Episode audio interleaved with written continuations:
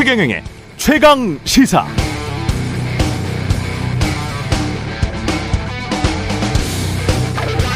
네, 한국은 왜 내년 2023년 경제 성장률이 1.8%로 저조할까? OECD의 분석은 이렇습니다. 1. 가처분 소득이 약하다. 2. 주택 시장이 침체했다. 3. 민간 소비 투자가 활성화될 요인이 별로 없다. 4. 단기적으로는 반도체 매출이 줄어들고 이에 따라 수출도 별로일 것이다. 6. 물가 상승은 지속될 것 같은데 실업률은 높아질 것이다. 7. 전 세계적 보무역주의 강화가 무역으로 먹고 사는 한국에게는 불리하다 등입니다. 좋은 게 없어 보입니다. 특히 대출 많은 가계, 한계 기업들이 걱정인데요. 윤석열 대통령 후보 시절 문재인 정부가 무식한 삼류 바보들을 데려다가 정치를 해서 나라 경제 망쳐먹었다. 이렇게 말하면서 새 정부는 능력 위주의 인선을 했다고 강조하기도 했습니다. 전 부처의 산업부화를 외치면서 정부의 비상경제회의까지 생중계했습니다만 뾰족한 해결책을 제시하지는 못하고 있습니다. 취임 7개월이 돼가고 있죠. 이제 능력을 보여줬으면 하는 바람입니다.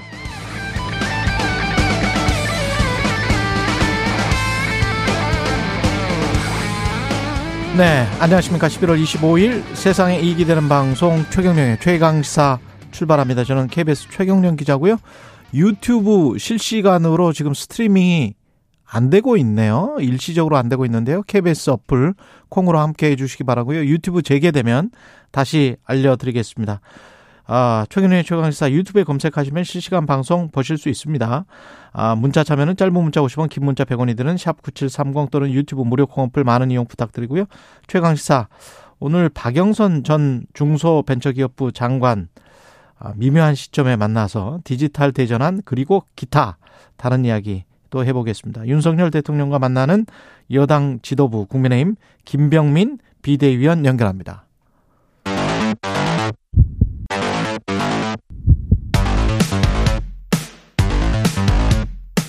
오늘 아침 가장 뜨거운 뉴스 뉴스 언박싱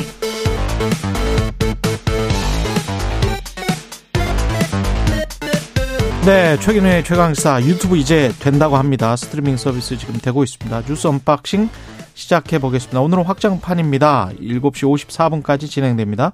민동기 기자, 김민아 평론가 나와 있습니다. 안녕하십니까? 안녕하십니까? 어제 월드컵 보셨어요? 축구를 뭐 보긴 봤는데 네. 제가 본다고 그게 뭐 보는 걸까요? 뭐 선수들이 열심히 열심히 하고 있다 이렇게 이제 생각을 하는 거죠 저는. 예. 저도 봤습니다. 예, 어땠습니까? 잠깐 브리핑을 해 주시죠. 아, 저는 굉장히 한국 팀이 잘했다 그 정도면. 생각보다 굉장히 잘했습니다. 우루과이가 강팀이거든요. 예. 어, 월드컵에서 두 번이나 우승한 그런 나라인데 음. 굉장히 잘했다라고 생각을 하고요. 월드컵 최고으로 개최한 나라가 우루과이 아니에요? 그렇습니다. 그렇죠. 예, 그래서 0대 0으로 비기긴 했습니다만 예. 우리도 몇 번 찬스가 있었고요. 또 위기도 있었습니다. 골대를 두 번이나 맞았기 때문에 음. 골이 안 들어가서 너무 아쉽더라고요. 네, 그 다- 옛날에는 골 결- 결정력이 없다 늘 그렇게 얘기를 했었는데 예. 하지만 뭐 열심히 했고 잘했으니까 네, 너무 나, 나쁜 얘기하면 안 되죠. 아니 볼 점유율은 좋았어요. 제가 그렇죠. 봤을 때는 네. 정말 잘했습니다. 어제. 볼 점유율 그 네. 정도면 좋았고 다른 사우디아라비아랄지 굉장히 이제 수비 위주의 축구를 했지 않습니까? 맞습니다. 예. 근데 우리는 거기에 비하면 상당히 경기력이나 이런 거는 대등했다 이렇게 보이던데요. 저는 그리고 정말 편파적인가? 대, 예, 아니요. 저는 정말 대단했던 게 예. 손흥민 선수가 마스크를 쓰고 뛰었지 않습니까? 그렇죠. 부상 투혼인데 90분 풀타임을 일단 소화를 했다는 점. 음. 그리고 아, 후반전에 굉장히 아쉽게 빗나가긴 했습니다만 네, 그 골이 음. 굉장히 아쉬웠다는 점. 음. 그리고 저는 특히 김민재 선수를 왜 이렇게 그 이탈리아라든가 이런 데서 높게 평가를 하는지를 어제 경기를 보고 알았습니다. 철벽이더만요. 정말. 우루과이 공격수들이 김민재를 넘어서질 못하더라고요. 예. 어, 0대 0으로 비기긴 했습니다만 굉장히 예. 좀 좋은 경기를 펼쳤다라고 생각합니다. 제가 음. 축구는 잘 모르는데 축구 유튜브 가끔 뜨면 보는데 거기서 그런 얘기를 이천수 선수가 이 감독 옛날에 이제 음. 이천수 선수가 그런 얘기 하더라고요. 과거에 홍명보 감독 등을 어 앞지를 수 있는 앞지르는 선수이다 김민재 선수 이렇게 얘기할 정도로 어 굉장히 이제 어 능력이 좋은 선수다 이렇게 음. 평가를 하는 걸 보고 아 나 내가 갖고 있는 축구 지식이라는 건 이제 시대에 뒤떨어졌구나 이런 생각을 하면서 감탄을 많이 했고요. 어제도 뭐 오늘 신문을 보니까 다 제목이 비겼지만 이긴 것이다 이런 투더라고요. 예. 그러니까 우리나라 굉장히 잘한 거구나 그렇게 예. 생각을 했습니다. 그 얼마나 잘한 건지 김재성 전 축구 국가대표 그리고 월드컵 조별리그 지금 1차전 KBS 일라디오에서 중계를 하고 있습니다. 해설위원으로 참여하고 있고요. 전화 연결이 돼 있네요. 안녕하세요. 네, 안녕하십니까. 예. 뭐 지금 이야기를 하고 있었는데 한 줄 평 하신다면 비겼지만 잘 싸웠죠? 네, 어, 10점 만점에 9점이라고 할 수 있을 정도로 오. 골 소유를 늘려가면서 경기를 주도해 나갔다고 생각합니다. 그 득점이 나오지 않았던 부분 빼고는 훌륭한 경기력이었다고 생각합니다. 그렇군요. 10점 만점에 9점.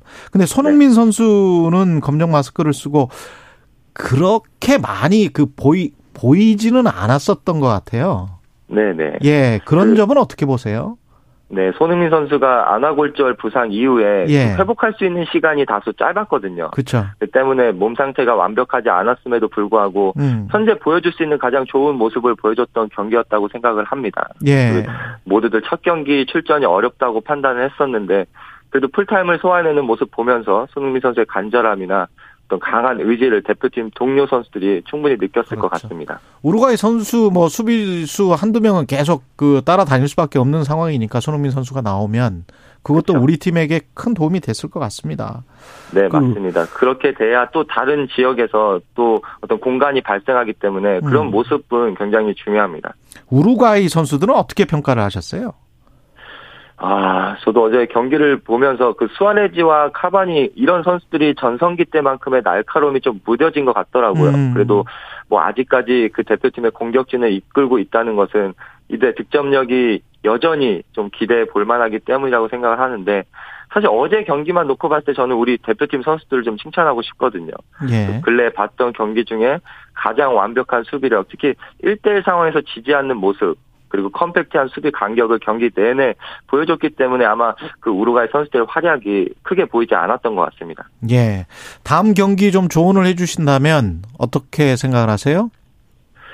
어, 저희가 우루과이전을 보면서 득점을 위한 크로스의 시도는 적지 않았거든요. 예. 하지만 우리 공격수의 머리나 좀 발에 정확히 전달된 크로스의 숫자가 맞아요. 많지 않았던 것 같은데 음. 일단 전반 34분 같은 경우 페널티 박스 안에서 김문환 선수가 올려준 볼을 황희조 선수가 득점을 연결하지는 못했거든요. 아, 거기는 한, 우리- 한복판이었는데, 그죠? 아, 그죠. 네. 예. 그 우리 대표팀에는 조규성 선수를 제외하고는 장신 공격수가 없기 때문에 그런 긴 크로스의 득점보다는 그런 박스 안에까지의 플레이를 만들어서 어, 좀 짧고 정확한 크로스가 나온다면 좀 득점력을 높일 수 있을 것 같습니다. 짧고 정확한 크로스가 필요했다. 다음 상대가 가나인데 어떻습니까? 이 가나가 3대 2로 지기는 했습니다만은 예상보다 강하더라 그런 이야기를 많이 하고 있는데 우리가 승점을 획득할 수 있을까요? 네, 어, 저도 가나가 약체라고 평가를 했었는데 예. 오늘 새벽 그 포르투갈과의 경기를 보면서 장단점은 확인을 할 수 있었거든요. 음. 일단 장점은 공격 상황에서 개인 수비를 앞세워 그 득점 장면을 만들어냈고 예. 또 단점은 수비 조직력과 수비 전환의 속도가 빠르지 않다라는 것을 볼 수 있었는데 이러한 어떤 팀의 상대로 경기의 플랜을 잘 준비한다면 저는 예, 충분히 승리를 할 수 있다라고 생각을 하고요. 예. 만약 시- 승리가 가능해진다라고 하면 그 16강 진출의 가능성도 좀 긍정적으로 기대해 볼 수 있겠습니다. 여기까지 말씀 듣겠고요. 우리 대표팀 2차전이 열리는 다음 주 월요일 28일 밤 10시에도 KBS 일라디오에서 월드컵 라디오 코멘터리 박스 방송될 예정이고 김재성 선수도 그때 이제 해설위원으로 참여하시죠? 네, 네, 그렇습니다. 예, 여기까지 듣겠습니다. 김재성 전 축구 국가대표 선수였습니다. 고맙습니다. 네, 고맙습니다. 예. 예, 깔끔하게 정리가 된 것 같습니다. 한국 대 우루과이전. 이태원 참사 관련해서 국, 국정조사, 제가 어제 그랬잖아요. 설마, 설마 그랬잖아요. 근데 그게, 설마가 그게 되네, 또. 예? 그러니까 어제 한때 파행이 됐습니다. 네. 오전에는 파행이 됐습니다. 이게 왜냐하면 양당 원내대표가 합의를 했잖아요. 예. 근데 하루 만에 이 국민의힘 쪽에서 결과를 좀 뒤집고 대검을 조사 대상에서 좀 제외를 하자. 이렇게 이제 제안을 하면서 음. 민주당이 여기에 이제 난색을 표하면서 이제 좀 뭐 국민의힘 의원들이 아예 회의도 불참하고 이랬거든요. 예. 그래서 굉장히 삐걱된다라고 생각을 했었는데 어찌 됐든 국정조사 계획서가 진통부대 어제 국회를 통과하긴 했습니다. 대신에 대검은 일단 조사 대상에서 제외가 됐고요. 음. 대검에서 마약 수사 관련 부서장 있지 않습니까? 예. 이 부서장만 부르는 선에서 여야가 추가 합의를 했습니다. 어, 어제 뭐 본회의에서 재, 재석 254명 가운데 찬성이 220표, 반대가 13표, 기권이 21표였습니다. 좀 특징적인 게 장재원, 윤한홍, 이용 의원 등 이른바 윤핵관으로 분류되는 국민의힘 의원들이 반대표를 던졌다는 그런 점이고요. 어, 뭐 어찌됐든 국정조사 특별위원회는 어, 우상호 의원이 위원장으로 일단 선임이 됐고 예. 민주당이 9명, 국민의힘이 7명, 그리고 어, 장혜영 정의당 의원, 용해인 기본소득당 의원 등 18명으로 일단 구성이 됐습니다. 근데 어제 뭐 이게 왜 이렇게 그 국민의힘이 왔다 갔다 했느냐 이걸 두고 좀 말들이 많은데요. 예. 일단 그 법사위 소속 의원들하고 친윤계 의원들을 중심으로 대검을 국정조사 대상에 넣는데 합의한 주호영 원내대표에 대한 성토 그리고 음. 합의 파기 요구가 국민의힘 내부에서 좀 적지 않게 터져 나온 것으로 일단 확인이 되고 있습니다. 특히 본회의에서 친윤계 의원들이 공개적으로 일단 반대를 표시했고요. 그리고 일부 의원들은 아예 불참을 해버렸거든요. 그러니까 이런 상황에서 이진복 대통령실 정무수석이 어제 또 이제 국민의힘 지도부 일부를 좀 만난 것으로 지금 전해지고 있는데 조영 원내대표가 의원들을 설득하는 과정에서 대통령실과 상의를 마쳤다 이렇게 얘기를 했거든요. 그렇게 이야기했죠. 근데 이진복 정무수석이 합의 내용 전체를 알고 있는 건 아니었다 이렇게 얘기를 해버린 겁니다. 그러니까 조영 원내대표 입장에서는 상당히 좀 머쓱한 그런 상황이 됐는데 어찌됐든 국민의힘과 용산 대통령실 쪽에서는 어, 처음에 조영 원내대표가 합의한 내용에 대해서 상당히 좀 불만이 좀 많았던 것 같습니다. 그러니까 어제 오전까지 상황에서는 제가 걱정, 저도 이제 한- 국민의 한 사람으로서 걱정을 상당히 했습니다. 왜냐하면 어쨌든 이 국민의힘의 국민의힘과 대통령실 논리 중에 이제 일부 맞는 부분이 있어요. 뭐냐면 대검찰청을 이제 이 조사 대상에 넣는 이유는 소위 말하는 이제 그 마약 수사를 경찰이 너무 그걸 강조하다가 경비 인력이나 이런 것들을 제대로 배치하지 못한 그런 오류 있는 거 아니냐. 그 점을 짚겠다라는 건데 근데 그걸 물어보려면 사실 경찰에다 물어봐야 되거든요. 경찰 지휘부한테 당신들이 정권이 좋아하는 수사하려고 코드 맞추려다가 지금 이 제대로 대비 못한 거 아니냐. 이렇게 물어야 되는 건데 그 사실 검사들한테 대검에다가 뭘 물어보겠다는 거냐는 좀 의문이 있거든요. 그래서 이 부분에 있어서는 그런 얘기 할 수 있는데 그런데 그 얘기는 사실 이전에 합의가 되기 전에 사실 했어야 되는 얘기인 것이고 합의를 했으면 그러면 그런 우려가 있는 사안에 대해서는 예를 들면 증인 출석 증인이라고 할까요? 이 대상자들이 출석하는 이 사람에 대한 어떤 논의를 하든지 아니면 질의 내용에 대한 논의를 해가지고 요거를 충분히 어떤 정쟁화시키거나 뭐 이렇게 좀 어, 너무 과도한 문제 제기가 이루어지는 것을 얼마든지 협의해서 줄여나갈 수 있는 거거든요. 그런 방식으로 문제를 풀어야 되는데 어제 오전까지는 완전히 무슨 물 건너갈 것처럼 서로 이제 그렇게 목소리를 높이는 상황이어서 상당히 우려를 했습니다. 그리고 하지만 그럼에도 불구하고 어쨌든 합의 자체의 틀은 지켜진 것이고 본회의에서 의결했기 때문에 저는 참 천만 다행이고 이것은 그래도 좀 삐그덕 삐그덕하긴 했지만 와르르 무너진 건 아니니까 좀 다행이다 싶은 생각이 들었는데 근데 우려가 남는 건 지금 말씀하신 이제 대통령실의 어 입장이 뭐냐에 대해서 이제 우려가 남아요. 왜냐하면 결국은 이게 여야가 이렇게 합의를 하고 주호영 원내대표가 협상의 정권을 가지고 했으면 의원들의 좀, 어, 좀 웅성웅성하는 반대가 있더라도 대통령실은 거기에 대해서는 거리를 두고 그것은 당이 이제 에, 결정을 한 것이고 국회의 역할이다라고 해, 하고 선을 긋고 가는 게 맞거든요. 근데 그렇죠. 청무석에 와가지고 이게 뭐 문제가 있다고 얘기를 하고 그리고 실제 표결 결과를 봐도 이 이른바 윤핵관이라고 하는 장재원 의원 그리고 이용 의원 그 뭐 윤한홍 의원 반대 표결하고 권성동 의원 등등은 표결 참여도 안 하고 유상범 의원 등은 또 기권하고 이런 모습들을 보면은 앞으로도 국정조사에 대해서 대통령실하고 이른바 이제 당내 친윤계 의원들은 비협조적이거나 뭔가 비토 분위기겠구나 이런 걸 예상할 수 있는 대목이거든요. 근데 그런 부담을 안고 주호영 원내대표가 충분히 자기의 어떤 그런 어, 협상력이라든가 이런 것들을 유지해 가면서 어, 민주당하고 잘 얘기를 할 수 있겠느냐 의문인 것이기 때문에 좀 대통령실이 이렇게 나서지 말고 이건 국회의 역할로 좀 맡겨줬으면 좋겠다 그런 생각이 들었습니다. 집권 여당 원내대표 위상이라는 것도 있는데 네. 그렇죠. 이진복 정무수석의 이야기를 빌면 그걸 우리가 자세히 안 봤기 때문에 이런 내용인지 알았으면 뭐 우리는 그 통과 못 시켜줬을 것이다. 뭐 이런 이야기잖아요. 그러면 그렇게 해석이 되죠, 충분히. 사실상 국회 원내대표가 하는 일은 무엇이며 대통령실의 정무수석이 하는 일은 무엇인지 대통령의 정무수석이 그것까지 할 수 있나? 이거 감나라 배나라 이 정도까지 할 수 있나? 그거는 좀 그리고 의문입니다. 대통령실의 기류가요. 어제 이제 이진복 정무수석이 기자들 앞에서 또 얘기한 게 있거든요. 그렇죠. 그러니까 대통령실이 좀 많이 빠지지 않았냐 음. 이렇게 아마 질문이 있었던 것 같아요. 근데 여기에 국정 대한 상황실 들어가 있죠. 네, 예. 이진복 정무수석의 얘기는 아니 국정상황실하고 국가안보실 위기관리센터 두 곳만 포함이 됐다라고 얘기를 하는데 음. 대통령실이 많이 빠진 게 뭐가 있느냐 경호실 하나 빠졌다 이렇게도 얘기를 했단 말이죠. 그러니까 음. 지금 대통령실이 두 곳이 포함된 것에 대해서도 상당히 좀 불쾌한 어떤 그런 그러네요. 의사를 표현하는 것으로 일단 보입니다. 그러니까 오히려 정의당 이런 데서는 대통령 비서실 전체를 왜 넣지 않았느냐 그렇죠. 이렇게 얘기하는 그렇죠. 상황이고 음. 그리고 사실 대검 얘기도 저는 이제 그 부분에 있어서 협상이라는 점에 있어서 보면은 대통령실과 정부가 이해해야 될 부분이 있다고 보는데 정치적으로 봤을 때. 그렇죠. 예. 민주당은 법무부 법무부까지 부르자고 했던 거예요 그렇죠. 원래. 음. 그 법무부를 이제 빼고 넣고 하면서 이렇게 된 거라는 점을 알아야 되는데 예를 들면 어제 한동훈 법무부 장관의 경우에는 기자들한테 그렇게 얘기를 했거든요. 왜 나는 안 부르고 대검을 부르냐? 나를 불러라. 그거는 그 이게 아무리 이제 장관의 일은 행정이고 또 대통령실의 일은 또 그러한 어떤 행정부의 수장을 이제 보좌하는 비서의 역할이라고 하더라도 국회가 어쨌든 합의한 맥락이 있는 것인데 그것을 전혀 고려하지 않고 이렇게 얘기하는 것은 오히려 혼란을 가중시킨다. 그래서 앞서도 말씀드렸던 대로 국회가 합의한 거 합의하는 과정에 대해서는 뭐 의견 얼마든지 제시할 수 있지만 합의 내용을 막 흔들고 이렇게는 하면 안 된다. 그런 얘기입니다, 이게. 예. 이태원 참사 유가족에게 정부가 문자를 보냈는데 내용이 지금 논란이 되고 있습니다.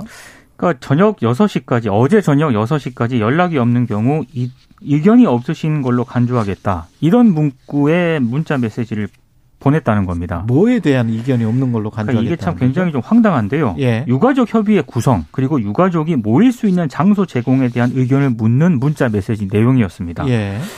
어 그래서 이제 행정안전부 측에 이제 기자들이 좀 물으니까 행안부가 보낸 건데. 예, 행안부의 해명은 이렇습니다. 어제 그러니까 24일과 25일 이틀 동안 유족과 피해자들에게 배정된 1대1 전담 공무원을 통해서 유선으로 의사를 물어보기로 한 걸로 아는데 일부 지자체에서 문자 메시지를 보낸 것으로 파악이 된다 이렇게 해명을 했고요.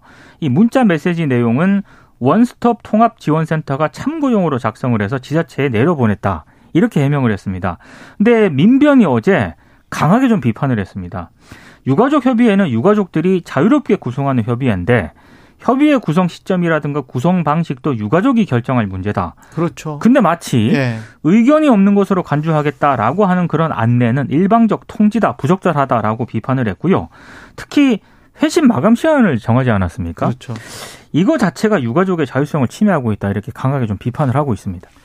그러니까 이게 정부가 좀 전향적이고 열린 태도를 가져야 된다고 보는데 저는 뭐 이 사안 자체는 뭐 어떤 오해도 있을 수 있고 또 실무 선의 실무 과정에 어떤 부주의도 있을 수 있고 이렇다고 생각은 합니다. 하지만 이런 게 이제 정부가 지금까지 좀 책임을 회피하는 거 아니냐. 그리고 이태원 참사에 대해서 유가족들이 모일 공간이나 이런 것들을 빨리 제공하고 그런 것들을 빨리 해주지 않았다라고 하는 유가족들의 불만이 있거든요, 지금. 그리고 그 얘기를 이 기자회견 하면서 했단 말입니다. 우리가 뭐 반정부 세력이라도 되냐.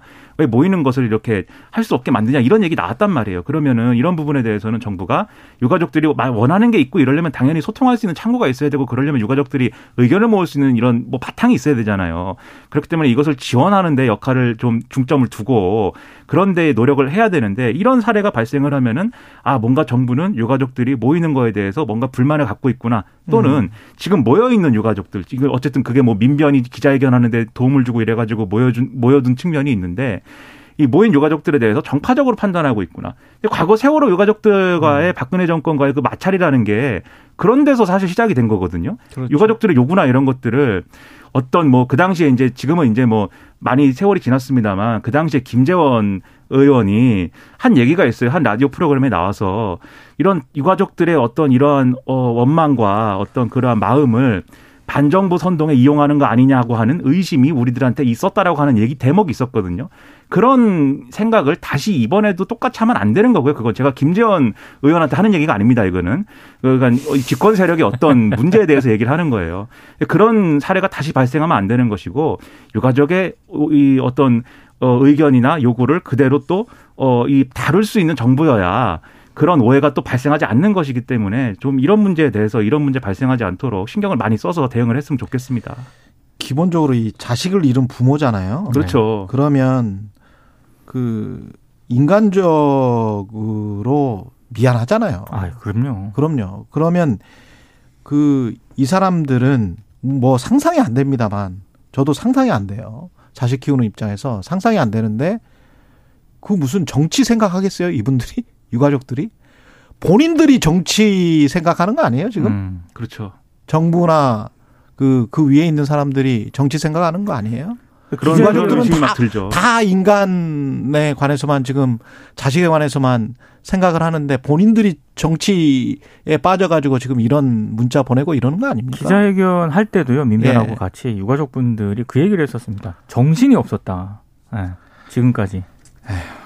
본인들이 어떤 생각을 가지고 있는지 한번 정부나 정치권이 한번 생각을 해보세요. 자꾸 시민들, 피해자들, 희생자들, 유가족들 그런 식으로 생각하지 말고요. 그리고 과거에 잘못을 한 게 있으면 되풀이하지 않는 게 중요한 거 아니겠습니까? 예. 과거에 세월호 참 자꾸 세월호 참사 얘기하기 어려운 일이지만 세월호 참사 때 그 유가족들을 향해서 정치적 공세가 엄청났었거든요.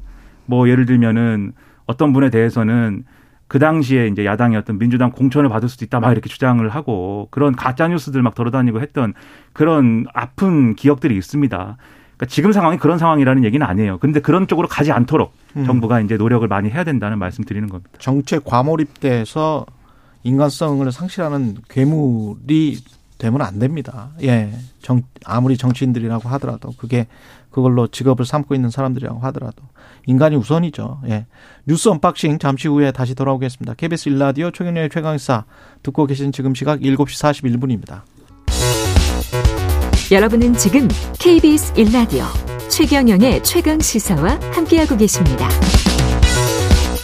네, 최경영의 최강 시사 뉴스 언박싱 계속하겠습니다. 예, 민동기 기자, 김민아 평론가와 함께하고 있습니다. 김의겸 의원, 그 전에는 더 탐사라는 인터넷 매체가 제기를 했었죠. 그리고 국회에서는 김의겸 의원이 제기한 청담동 술자리 대통령과 법무부 장관이 참석했다는 술자리 의혹과 관련해서 국민의힘이 김의겸 의원 사퇴를 지금 요구하고 있습니다. 그러니까 윤석열 대통령하고 한동훈 법무부 장관이 김앤장 변호사 30명 정도와 술자리를 함께했다.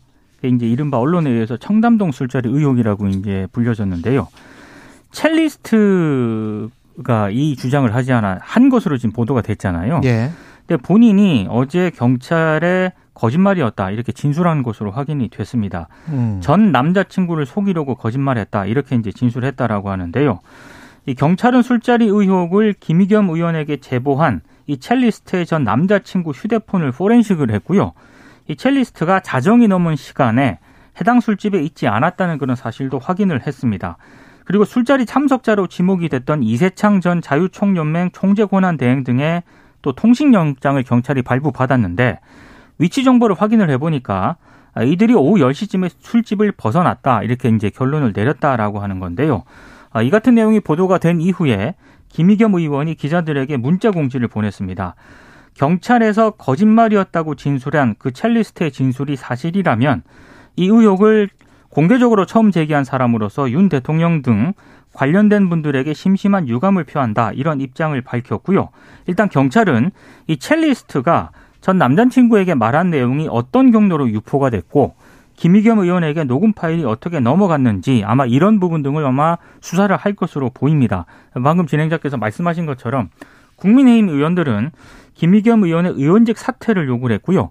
한동훈 장관은 또 어제 기자들에게 어 뭐 김의겸 의원은 사과할 필요 없다. 법적 책임을 묻도록 하겠다라는 입장을 밝혔고 다만 어, 저질 음모론에 올라타고 부추긴 이재명 대표 등에게 사과를 요구한다 이런 입장을 음. 내놓았습니다. 이재명 대표도 이 관련해서 무슨 발언을 했었습니까? 뭐 직접적으로 얘기는 안 했지만 이 이런 의혹이 있다 아마 이런 취지로 아마 발언을 한 것으로 알고 있습니다. 음. 예. 그게 전반적으로 저는 이 의혹을 제기했을 때부터 과연 김의겸 의원이 원래 일간지 기자 출신 아닙니까? 일간지 소속이었으면은 이 의혹, 그 당시 의혹을 제기한 그 수준의 어떤 팩트를 놓고 과연 기사 쓸 수 있었을까? 그리고 그 기사가 지변에 나갈 수 있었을까? 그때부터 의문이었거든요. 그리고 그 이후에 뭐 여러 가지 또 과정을 거쳐서 보면은 이 의혹이 어떤 사실을 뒷받 이게 사실이라는 어떤 뒷받침할 수 있는 그런 내용이 또 확인된 게 없어요. 또 보면 그러면은 사실 그 당시에 한동훈 장관한테 어, 김의겸 의원이 문제 제기하고 뭐 이렇게 물어본 거는 그 과정이 좀 이상하긴 했습니다만 어쨌든 별로 근거 없는 의혹을 제기를 한 거예요. 그럼 여기에 대해서는 당연히 이제 사과하는 게 맞는데 저는 사과라는 건 또 깔끔해야 된다고 봅니다. 김의겸 의원은 또 그때로 돌아가면 똑같이 질문할 것이다 이렇게 얘기하고 있지 않습니까? 그럼 그게 이제 제대로 된 어떤 입장 표명일까라는 의문이 좀 있습니다. 그래서 그렇게 하면 안 되고 그리고 이제 이 불확실한 어떤 정보를 가지고 문제 제기하고 이런 것들이 뭐 국회의원들에게 뭐 금지되는 사항은 아니지만 그게 바람직한 건 아니지 않습니까? 그러니까 이런 일이 되풀이되지 않도록 좀 이렇게 근거가 없는 근거가 부실한 것들에 대해서 무책임하게 이제 문제 제기하는 그런 행태는 없어야 되겠고요. 다만 이제 국민의힘은 이거 의원직 사퇴하라고 얘기하는데 뭐 의원직 사퇴할 거리는 아니죠 이런 것들이 왜냐하면 아닌 게 확인이 되고 거기에 대해서 책임을 지는 방식은 여러 가지가 있는 거 아니겠습니까? 그리고 국민의힘은 뭐 여러 가지에 대해서 항상 의원직 사퇴를 얘기하는데 김의겸 의원도 사퇴를 해야 되고 그리고 대통령 퇴진 집회에 간 사람들도 사퇴를 해야 되고 그렇게 하면은 마치 권력에 대해서 이렇게 막 이렇게 날카로운 어떤 뭐 그런 태도를 가진 사람들을 다 이제 뭐 사퇴시키겠다는 것처럼 들릴 수도 있어서 그런 요구 말고 저는 깔끔하게 사과해라 책임져라 요 부분만 얘기하면 된다고 보고요. 다만 이제 이런 부분이 있어요. 박지원 전 비대위원장이라는 인물이 있지 않습니까? 페이스북에 가끔 글을 쓰면 이제 기사화 되는데 그분이 주장한 것 중에 대변인직 사퇴가 필요하다라고 얘기를 했어요. 김의겸 의원에 대해서. 저는 그거는 상당히 또 전향적으로 검토해 볼 만하다고 생각을 합니다. 왜냐하면 대변인은 정당의 입이지 않습니까? 정당의 입장이나 이런 것들을 얘기해야 되는 사람인데 신뢰가 있어야 되거든요. 저 사람이 얘기하는 것은 당의 입장으로서 상당히 무겁게 받아들여야 받아들일 수 있다라는 그러한 당의 중심이 되는 입장을 얘기하는 사람인데 이렇게 근거가 없는 것들을 이렇게 공격 어떤 정치 공세를 위해서 막 꺼내들 수 있는 사람이다라는 이미지로 대변인의 직을 잘 수행할 수 있겠느냐 이런 의문이 생길 거예요. 지지자들이 봐도 그렇기 때문에 그런 부분들을 김우겸 의원하고 당 지도부가 좀 고려를 해야 되지 않겠는가라는 생각도 같이 하고 있습니다. 김우겸 의원은 그 일간 신문 한겨레 다닐 때 꽤 능력 있는 탐사보도 기자였던 걸로 알고 있는데 그렇죠. 그 판단력과 관련해서는 이 기사가 처음에 나왔을 때 지금 김민아 평론가도 지적을 했지만 우리는 이 관련해서 한마디도 말을 안 했잖아요. 네. 근데 위치 확인도 안 됐죠. 청담동 어디라는 것도. 첼리스트 직접 만나지도 않았죠. 그러면 탐사보도의 완결성이라는 제가 무슨 고결한 말은 뺀다고 하더라도 기사의 기본이 안 돼 있는 상황에서 이걸 국회에서 문제 제기를 하고 이걸 믿고 바로 그냥 이거는 아니에요. 이거는 아까 제가 정치적으로 과몰입돼 있는 것 같다. 유족을 대하는 태도가 만약에 문자에서 그런 혹시 그런 마음이 있었다면 이것도 한번 이 이런 기사를 낸 매체와 김의겸 의원도 한번 생각을 해보세요. 그리고 지난번에 유족 동의 없이 그 명단만 창간 바로 그 직전 날에 발표한 민들레라는 매체도 저는 정치 과몰입에서 비롯된 실수라고 보는데 그, 그게 말이 됩니까? 외신도 유족들 관련해서 기사 쓰지 않냐 동의를 받아서 쓰는 거예요. 진정으로 그 사람들에게 인간적으로 다가가서 이야기하고 뭐 같이 옆에 있어주면서 얼마나 많은 시간이 걸리고 얼마나 많은 그 취재를 해야 되는데 한 사람에게 한 사람의 유족에게 접근해도 그그 음. 그 정도인데 이건 150 몇 명을 그냥 명단 올리고 우리는 이게 이제 애도하는 것이다 이렇게 이야기를 하는 거는 지극히 정치적인 접근입니다. 그러니까 그런 어떤 예. 명단 공개나 이런 것들이 필요하다고 판단하더라도 지금 말씀하신 것처럼 유족들의 동의 동의가 있어야 되는 거고 그럼요. 그 동의를 또 받으려면 유가족들이 모여서 어떤 요구나 이런 것들을 얘기할 수 있는 어떤 장을 마련을 하는데 힘을 그렇죠. 좀 보태고 그럼요. 거기에 있어서 또 언론이 그런 어떤 역할을 끌어낼 수 있는 역할을 또 하면서 그러면서 이제 그런 것들을 만들어 나가야 되는 건데 사실 그 민들레라는 매체의 그 명단을 제공한 게 이제 이른바 요 같은 보도를 한 더 탐사라는 이 매체 아니냐 요 이 이게 있는 거잖아요 지금. 근데 그렇게 해서 그 명단 공개해가지고 얻은 게 그 희생자들의 이름 쭉 써 있는 그 이미지 한 장입니다. 그 한 장 얻은 거예요, 그냥. 그 사람들이 어떤 사람들이고 무슨 얘기가 있는지를 전혀 알 수 없고 언론 활동을 통해서 확인해 준 적도 없습니다. 이 매체는. 그런 점에서 보면 매체를 뭐 어, 어떤 몇 가지 어떤 사안을 가지고 그 매체 전체의 정체성을 평가하고 이런 것들은 자제해야겠지만 지금까지는 과연 우리 사회에 얼마나 이 도움이 되는 매체인가에 대해서는 의문이 제기될 수 있는 거여서 좀 스스로 돌아보는 그런 과정이 상당히 필요하다고 생각을 합니다. 그리고 정진상 실장 구속 족부심이 지금 기각됐습니다. 법원에서 기각이 됐는데요. 재판부가 피의자 신문 결과와 이 사건 기록에 의하면 청구가 이유 없다고 인정된다라고 밝혔습니다. 그러니까 사실상 재판부가 정진상 실장의 범죄 혐의가 성립할 개연성이 있고 그리고 정 실장이 풀려날 경우에 증거인멸과 사건 관련자를 위해할 우려가 있다고 있다 이렇게 이제 판단한 것으로 보이는데요. 법원이 두 차례에 걸쳐서 구속 필요성을 인정을 했기 때문에 아마 검찰은 남은 구속 기간 동안 이 정 실장을 상대로 대장동 개발 사업 비리 의혹 전반에 대해서 조사를 할 것으로 예상이 되고 있는데 다만 이 정진상 실장 같은 경우에는 계속해서 검찰 수사가 잘못됐다는 입장을 고수를 하고 있기 때문에 아마 수사가 진전이 좀 있기는 어렵지 않을까 이렇게 예상이 되고 있습니다. 그래서 지금 검찰이 이재명 대표가 대장동 사업에 관여했는지 여부를 밝혀내는데 음. 상당히 좀 집중하는 그런 양상인데요. 일단 이재명 대표에 대한 수사 필요성을 검찰이 공식화했고요. 그리고 어 그래서 이재명 대표에 대한 출석 통보라든가 강제 수사 시도도 아마 하지 않겠느냐라는 전망이 나오고 있습니다. 특히 일부 언론을 통해 보도된 KBS도 보도를 한 내용인데요. 어, 검찰이 이재명 대표가 자택에 보관하던 억대 현금에 대한 수사 여기에 이제 착수할 가능성이 높은 그런 상황인데 어, 서울중앙지검 반부패 3부가 최근 법원에서 이재명 대표와 가족의 계좌 추적을 위한 영장을 발부를 받았다는 그런 보도가 지금 나와 있거든요. 그러니까 아무래도 이재명 대표와 주변인 간의 자금 거래에 수상한 점이 없는지 아마 이걸 들여다보는 그런 차원으로 해석이 되고 있습니다. 일부 보도에 의하면 뭐 계좌 추적 영장 받아가지고 계좌 추적도 하고 있다고 하는데 네. 근데 어제 이제 말씀드렸듯이 이제 그 뭉칫돈에 대해서는 민주당과 이재명 대표가 나름대로 그 흐름을 해명을 하고 있어요. 그래서 그렇죠. 아직은 이제 출처에 대해서 뭐 확실하게 나온 건 없는 상황인데 문제는 앞으로도 계속 이런 상황은 이어질 거라는 겁니다. 그리고 두 명의 측근이 어쨌든 구속이 됐고 이제 정진상 실장은 법원에서 두 차례나 구속 필요성을 인정을 한 거예요. 그 여기에 대해서 이재명 대표의 입장 표명이 이제는 다른 이제 이제 이전까지와는 다른 입장 표명이 이제는 있어야 된다 이렇게 생각을 하고 지금 국민의힘에서는 민주당이 뭐만 하면 다 이재명 방탄이다 이렇게 하거든요. 숨만 쉬어도 방탄이라고 하고 있어요 지금. 어, 예. 어떻게 그럴 수가 있습니까? 어떻게 그, 런뭐 국정조사를 하자고 그래도 방탄이고 그런데 그런 공세로부터 빠져나오려면 오히려 방탄이 아니다라는 것에 획을 확 그고 가야죠. 검찰 이렇게 주변부 변죽만 올리지 말고 추석 요구해라. 내가 가겠다. 이렇게 정면 돌파하는 이런 게 있어야 되고 뭐 정청래 의원 등은 지금 이순신 장군 뭐 이거 그림 그려가지고 예, 우리가 맞습니다. 이재명과 함께한다 막 이렇게 한다는데 예. 이순신 장군이 열세척 배 가지고 어택당 해가지고 돌격 앞으로만 해가지고 예. 네 열세척 돌격 앞으로 해가지고 이긴 거 아니거든요. 유리한 전장에 끌어들여서 작전을 잘 짜야 예, 되고 예. 네, 그런 게 필요하다. 네. 이 관련 내용에서는 봉중 뉴스타파 기자와 이따 3부에서 하니까요. 그때 기대해 주십시오.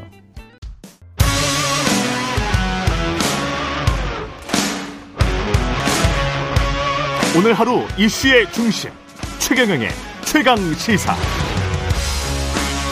네, 지난 6일 지방선거에서 서울시장 출마 고사 후 정치와는 거리를 두고 계신 분입니다. 반가워하시는 분들 많을 것 같은데요. 오랜만에 뵙습니다. 박영선 전 중소벤처기업부 장관 나오셨습니다. 안녕하세요. 네, 안녕하세요. 네. 예, 지금 서강대 초빙 교수. 그렇습니다. 예. 네. 네. 정치권에서는 콜이 많이 올 것 같은데 아직도 어떠세요? 아 그런데 요즘 국민들이 너무 정치 때문에 힘들어하고 계시지 않습니까? 네. 그래서 저는 정치권도 좀 뭔가 새로운 가치, 새로운 물결이 필요하지 않나 이렇게 생각하고 있습니다. 국회 사무총장에도 거론되기도 했었고 지난 여름에 네.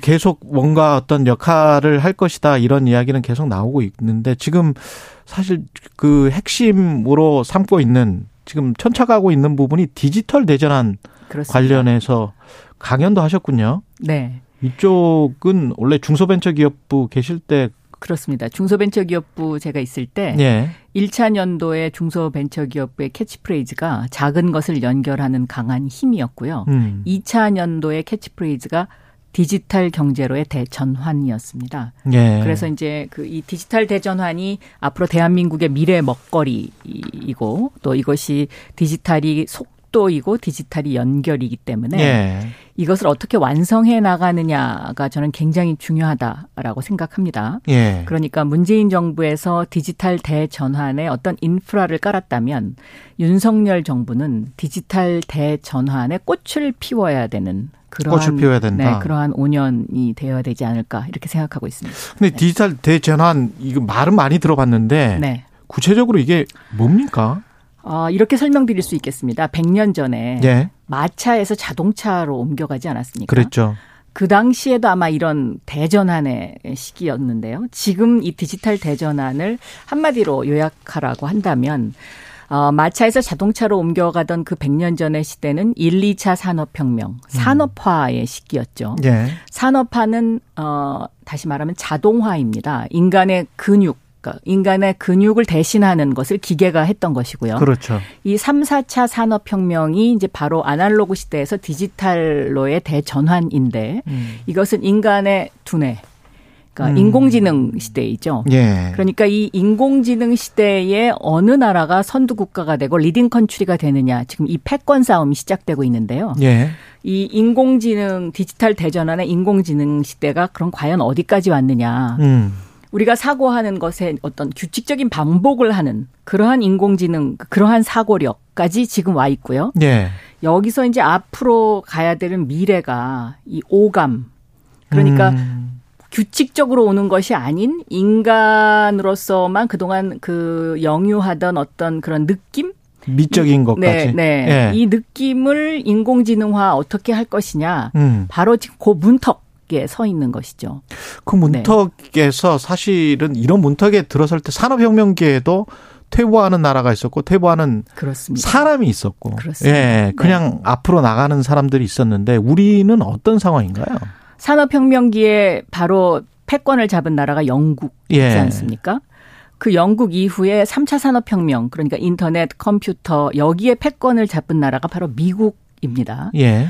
이 4차 산업혁명의 초입 단계에서 음. 이 미국의 그러니까 여기에서 대한민국은 지금 어 선진국이 됐죠. 그렇죠. G20 중에서도 G10 안에 들어있는 그렇죠. 선진국이 됐잖아요. 예. 그럼 무엇으로 우리가 선진국이 됐냐? 바로 5G 시대를 열었기 때문에 음. 그렇습니다. 그러니까 2019년 3월에 5G를 상용화했는데요. 예. 어, 이 5G 시대의 leading country가 지금 대한민국입니다. 그런데 이 5G가 왜 중요하냐? 디지털은 속도라고 말씀하지 예. 말씀드렸잖아요. 예. 그러니까 결국은 이 통신, 음. 통신과 이 어떤 커뮤니케이션에 있어서 대한민국을 따라갈 만한 나라가 지금 현재 없습니다. 예. 그러니까 우리가 지금 leading country이고 통신 장비, 통신 부분에 있어서는 정말 그 타의 추종을 불허하는데 이것을 음, 그러면 우리가 잘하는 이것을 6G 시대를 어떻게 대비하고 음. 6G 시대에도 우리가 leading country가 될 수 있느냐 요것이 네. 관건인데요. 그렇죠. 요것의 관건에 이제 가장 중요한 부분이 바로 반도체. 어. AI AI 반도체 이 부분이고요. 네. 그러니까 이제 이것이 이제 자율주행이라는 이제 그 자동차 측면에서 보면 이 자율주행이라는 하나의 영역이 있고 음. 어 그리고 이것을 어떻게 그 인공지능의 그 반도체 칩을 어떤 식으로 개발하고 어떤 이것을 어떻게 끌고 가고 어떻게 속도전을 할 것이냐의 문제가 있는데 예. 요것을 좀 더더 더 구체적으로 본다면 그동안 우리나라는 메모리 반도체 그러니까 음. 똑같은 것을 찍어내는 반도체에서 선두 주자였고요. 예. 거기에 매우 익숙한 나라였고요. 음. 그런데 이 AI 반도체의 특징은 똑같은 것을 매번 똑같이 찍어내는 것이 아니라 다양하게 설계할 수 있는 그런 능력을 갖춰야 되는 것이고요. 그렇죠. 거기에서 지금 이제 우리나라가 어 삼성, TSMC 뭐이 이제 이런 음. 어떤 그, 그 반도체 그 회사들에서 경쟁이 지금 치열하게 붙고 있는 것이고 예. 어 여기에 중국의 도전이 만만치 않은 것이죠. 네. 지금 IT 분야에서 우리가 이제 하드웨어 지금 말씀하신 인프라 쪽은 굉장히 강한 거는 사실인데 네. 김대중 정부 이후에 쭉 이렇게 발전을 해왔죠. 그렇습니다. 근데 이제 네. 지금 사실 그 강연에서 눈여겨볼 걸로 기축통화랄지 네. 플랫폼이랄지 에너지 전환 이거는 내용적인 측면이거든요. 어떻게 보면. 네. 예. 근데 우리가 이게 우리가 도전할 만한 그런 것일까? 특히 이제 기축통화 플랫폼, 플랫폼은 구글을 포함해서 뭐 미국이 다 잡고 그렇습니다. 있고 네. 에너지도 미국과 유럽의 이야기였고 사실은 이 세 가지 분야에서는요. 네. 이제 대한민국의 위치는 어, 고래 싸움에 새우등 터지지 않는 전략을 피는 것. 이것이 이제 정부가 해야 될 일이고 음. 윤석열 정부의 과제이기도 합니다. 예. 아, 그런데 지금까지 6개월 됐나요? 윤석열 정부가 예. 초기에 굉장히 경직돼 있었죠. 이 부분에 있어서. 음. 그래서 굉장히 이 부분이 잘 운영되지 않았습니다. 예. 아, 요즘 조금 나아지는 듯해 보이긴 합니다만은 저는 여기에 대한 통찰력을 가진 어, 그러한 경제 수장의 어떤 리더십이 매우 중요한 시기다 이렇게 보고 있습니다.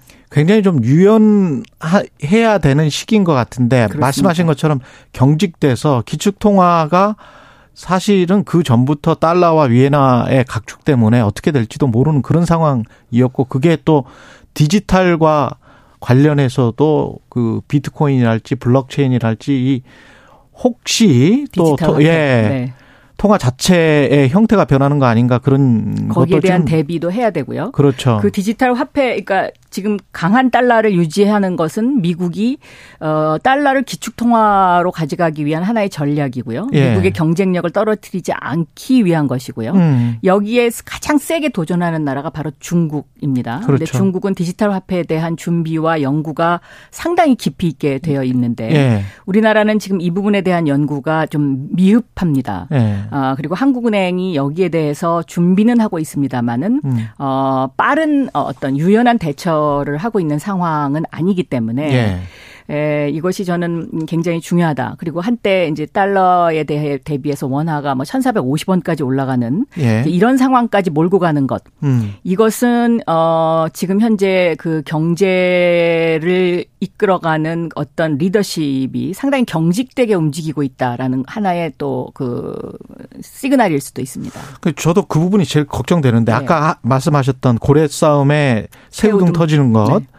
그 어떻게 해야 됩니까? 지금 플랫폼 분야 같은 경우에서는 디지털 협동조합을 제시를 하셨던데. 그렇습니다. 예. 그러니까 플랫폼이 이제 과거예요. 예를 들면 어 재벌 독점 시대. 그러니까 늘 강자가 모든 것을 점령하게 그렇죠. 돼 있지 않습니까? 예.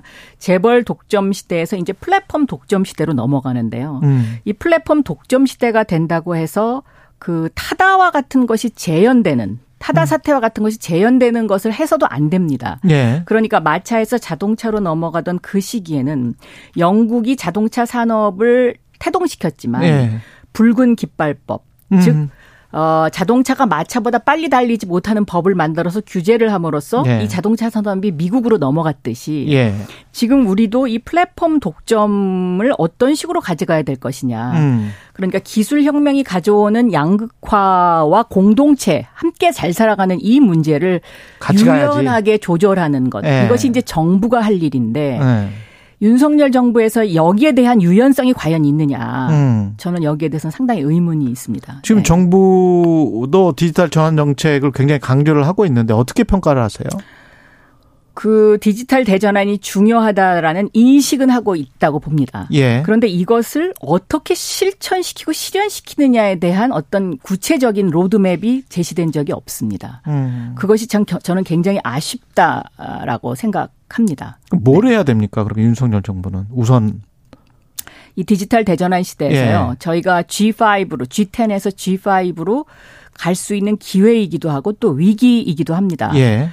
크게는요, 어, 그 글로벌 그 공급망에 음. 지금 재편이 이루어지고 있지 않습니까? 예. 미국과 중국에 그렇죠. 이렇게 분할되면서 예.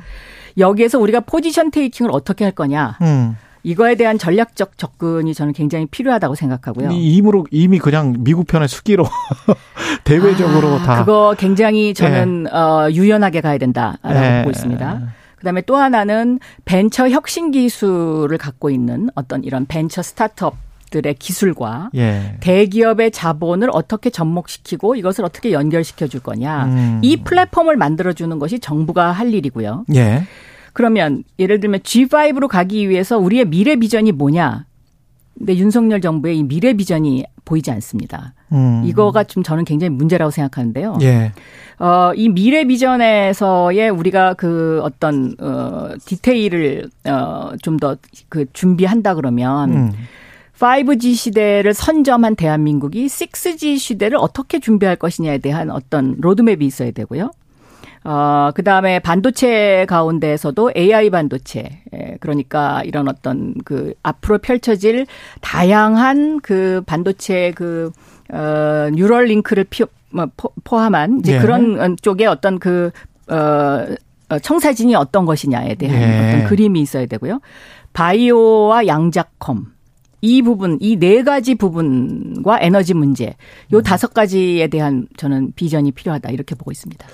그 윤석열 대통령 순방을 하면서 이제 이런 정책들 관련해서 기업들 뭐 유치 뭐 이런 것들도 많이 노력을 하고 계시는데 그 MBC에도 오래 계셨었잖아요. 네.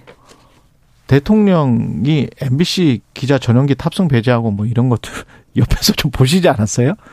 그 네, 지금 사, 지금 상황을 출근길 네. 문납 중단도 되고 막 이기주 기자가 뭐 네. 항의하고 뭐 이런 상황은 어떻게 보십니까? 저는 대통령이라는 자리는요. 예. 국민을 경직시키면 안 된다고 생각합니다. 예. 어, 국민이 경직되면 예. 모든 것이 얼어붙습니다. 음. 이 모든 것이 얼어붙는 것이 가장 위험합니다. 특히 디지털 대전환 시대에는요. 얼마나 유연하냐, 아. 얼마나 유연한 조직을 갖고 있느냐, 얼마나 유연한 사고를 하느냐, 창의적 사고를 하느냐 그렇죠. 이게 굉장히 중요하거든요. 그렇죠. 그래서 대통령께서 어 아무리 화가 나셨 나시더라도 어 이거는 꼭 대통령뿐만 아니라 각 가정이나 사회나 뭐 그 회사에서도 저는 마찬가지라고 생각하는데 제가 장관하면서 느낀 것인데요. 가장 그 리더가 화를 내거나 또 아니면 조직을 경직시킬 때 그때 생산성이 제일 떨어지거든요. 음. 그래서 대한민국을 그렇게 만드는 것은 좋지 않다. 그리고 예. 그것이 G5로 가는 길이 아니다. 그러니까 우리가 선진국을 지속적으로 가기 위해서는 유연한 대한민국을 만들어야 된다. 어제 한국과 우루과이 대전에서도요. 예. 어느 팀이 얼마나 유연하나 하느냐가 승부의 관건이었는데 그렇죠. 우리 선수들이 끝까지 경직되지 않고 예. 긴장하지 않으면서 유연하게 플레이하지 않았습니까? 예. 저는 바로 그것이다 이렇게 생각하고 있습니다. 대통령이 무슨 이유 때문인지 좀 경직돼 있다. 저는 그렇게 생각하고 있습니다. 예. 네. 오세훈 서울시장은 잘하고 있다고 보세요? 이태원 참사가 아, 나서 이번에 그 이태원 참사 참 많이 안타깝고 예. 정말 참 참담한데요. 음. 어, 이러면은 참 아쉽습니다. 그러니까 미리 예측이 가능했던 것이고 대비도 가능했던 일인데 그 예. 부분 대비를 하지 못했죠. 그럼 왜 대비를 하지 못했느냐? 여기에 대한 점검이 필요합니다. 음. 그런데 제가 행정부에 있어 보니까요. 공무원들은 장관이나 서울시장이나 대통령이나 그분들의 관심사가 무엇이냐에 굉장히 예민합니다. 그렇죠. 그리고 그 관심사를 느끼면 그걸 미리 대비합니다. 음. 그런데 지금 어, 이태원 참사 같은 경우에는 오세훈 시장이 어떤 그런 어 어떤 어그 안전이라든가 이런 부분에 대한 대비에 관심이 있다고 서울시 공무원들이 좀 덜 느낀 것이 아닌가. 음. 저는 그렇게 생각하고 있고요. 그래서 예. 대비가 소홀했던 것이죠. 예. 그리고 서울시 공무원들의 조직이 좀 경직됐던 것이 아닌가. 음. 저는 경찰도 마찬가지라고 생각합니다. 이게 경직되지 않고 좀 자율적으로 돌아가면은요. 어떤 그 위기가 왔을 때 어떤 어 사고가 터졌을 때 스스로 알아서 하는 그렇죠. 그 기능을 부여하는 것. 신경 세포가 바로 그냥 그렇죠. 작동을 하죠. 네, 네. 네. 그런데 이게 경직돼 버리면 음. 누가 지시하지 않으면 움직이지 않거든요. 그렇죠. 네. 네. 지금 이 우리 사회가 지금 그렇게 경직돼 가고 있다. 간경화 현상이 조금씩 보인다. 이거 좀, 좀 걱정됩니다. 네. 민주당도 지금 경직되고 있는 거 아닙니까? 그렇습니다. 이재명 당대표의 그 사법 리스크 관련해서 네. 그 뭔가 말씀들은 하고 싶은데 경직돼서 말씀들을 못 하고 네. 있는 것 같은. 네. 예. 저는 사실 정치가 괴멸됐다고 생각하고 있고요. 아 민주당도. 예. 어, 정치가 죽었다고 생각합니다. 예. 그래서 어, 국민의힘도 죽었고 민주당도 죽었다. 음.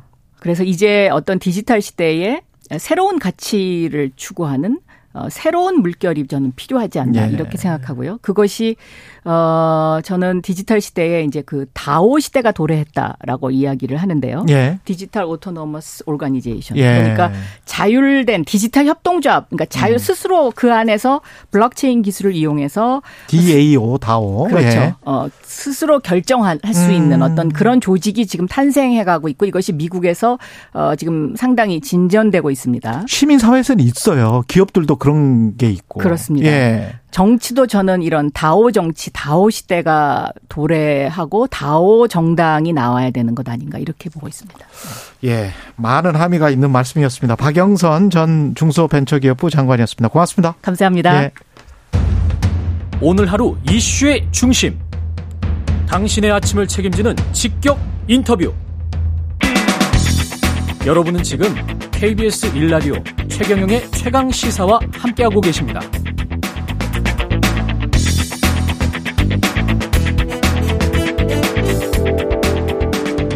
네, 오늘 윤석열 대통령과 여당 지도부 만찬이 예정돼 있는데요. 정진석 비대위 체제에선 처음이고 어떤 이야기가 오갈지 이 자리에 참석하실 분입니다. 국민의힘 김병민 비대위원 연결돼 있습니다. 안녕하세요. 예, 안녕하세요. 반갑습니다. 예, 오늘 저녁은 맛있는 거 드시겠네요.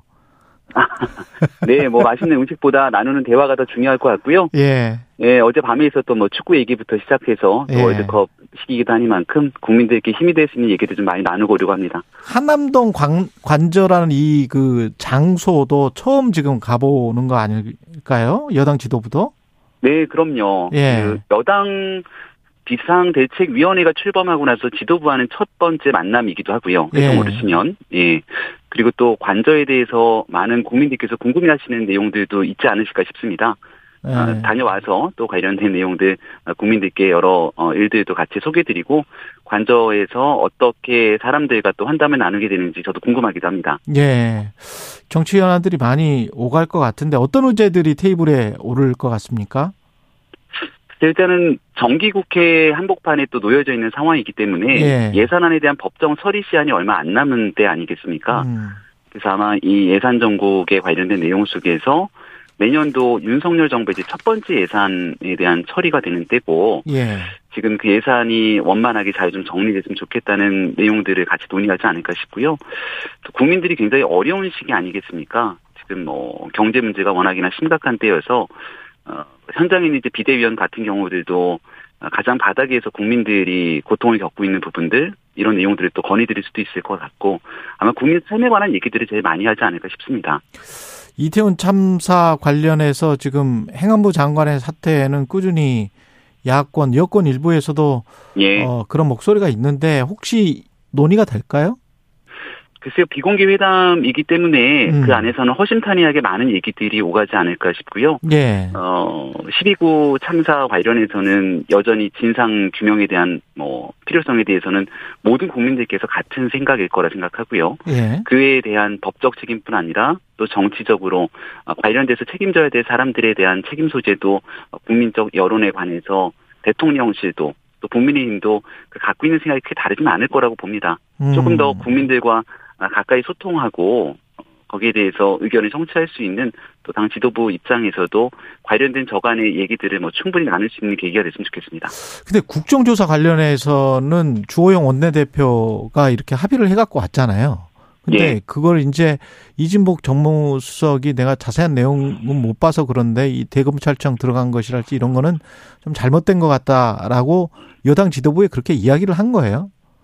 글쎄요, 이게 예. 이진복 정무수석의 얘기인지 음. 아니면 그 당원들 입장에서도 이 대검에 대해서 국정조사에 들어가게 된 내용들이 음. 지금 이재명 대표 측근들 또 이재명 대표를 비롯한 이 부패 관련된 수사들이 한복판에 서 있는데 이번 그 이태원 참사에 대한 국정조사와 다시 대검이 들어가야 될 연결성을 찾기는 매우 어렵거든요. 그러다 보니 이번 국정조사가 진상을 밝히기 위해서 그 본연의 역할을 다 해야 됨에도 불구하고 음. 자칫 정쟁으로 흐르지 않겠는가라고 하는 우려에 대해서는 많은 국민들께서 목소리를 주고 계십니다. 그런 얘기들은 아마 국민의힘 내부에 있는 의원들 사이에서도 많이 나오고 있는 것 같고요. 주호영 원내대표는 협상을 담당하게 되는 원내의 총책임자이기 때문에 주호영 대표가 그런 측면에서의 협상에 나름대로의 지렛대로 또 활용할 수 있는 그 목소리들을 이곳저곳 또 원내에서도 당 바깥에서도 여러 사람들이 전달한 것이 아닌가 싶고 결과적으로 주호영 원내대표가 최종적으로 협상을 해서 어저께 처리 통과될 수 있었던 과정들이 있느니만큼 네. 뭐 본질적인 의미들은 다르지 않다고 봅니다. 근데 이미 최종 합의돼서 사인까지 한 걸 다시 이제 대통령실이랄지 이른바 이제 윤석열 대통령과 어떤 교감을 가지고 있는 의원들이 강력하게 좀 반대를 하는 목소리가 나와서 뭐 이렇게 어렵사리 잘못하면 이제 불발될 뻔했잖아요 국정조사가. 음, 예. 예, 그, 그것이 대통령실이 집권 여당의 원내대표의 자율권이랄지 뭐 이런 것들을 너무 훼손시키는 거 아닌가 그런 우려도 있지 않습니까 당내? 결과적으로 국정조사가 처리 통과가 되지 않았습니까? 예.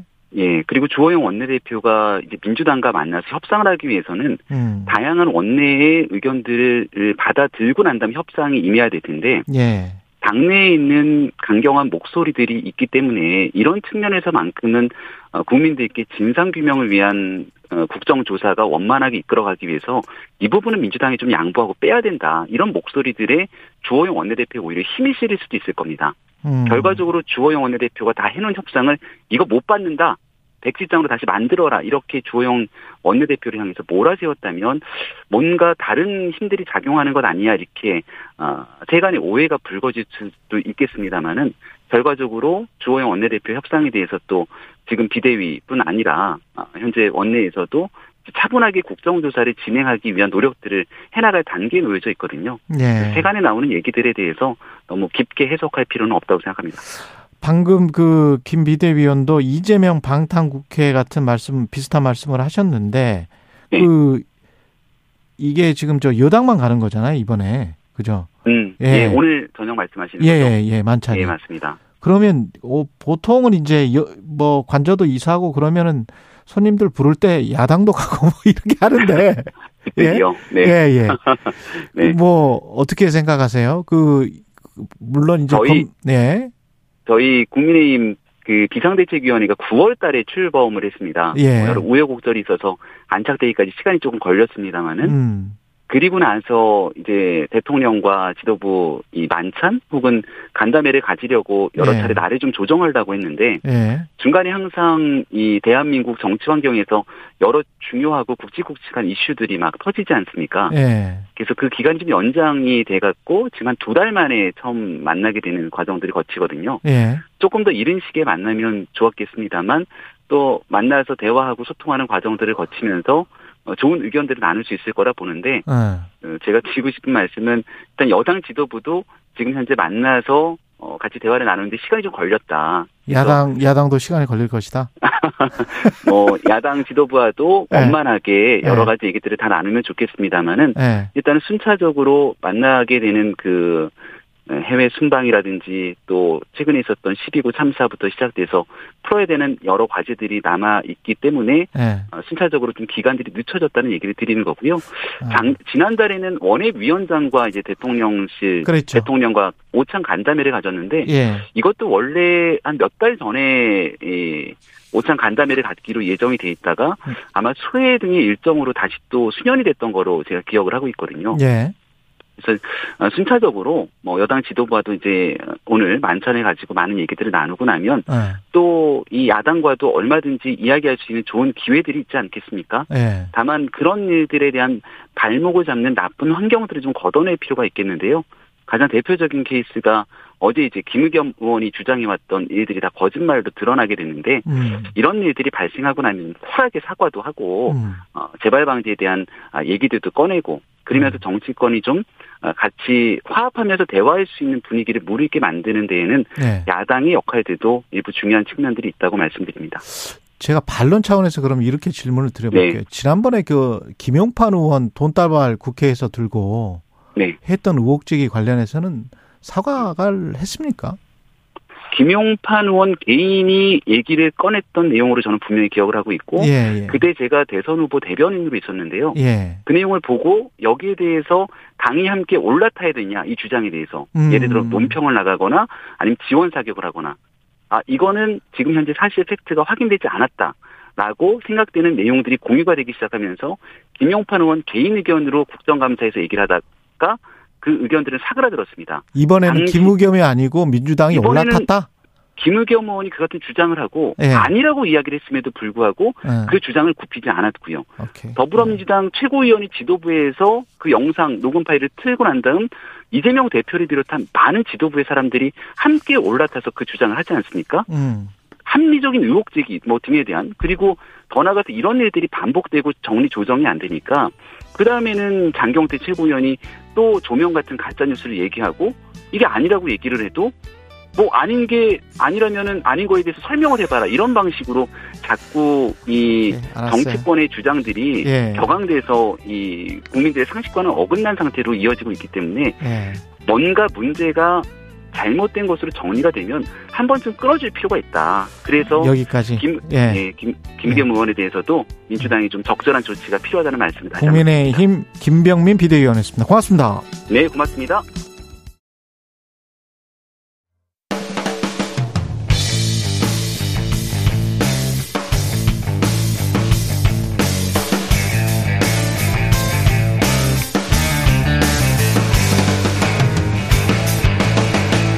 최경영의 최강 시사. 네, 화천대유 대주주 김만배 씨가 구속 만료로 출소하면서 유동규, 나무, 김만배, 대장동 3인방이 모두 불구속 상태로 재판을 받게 됐고요.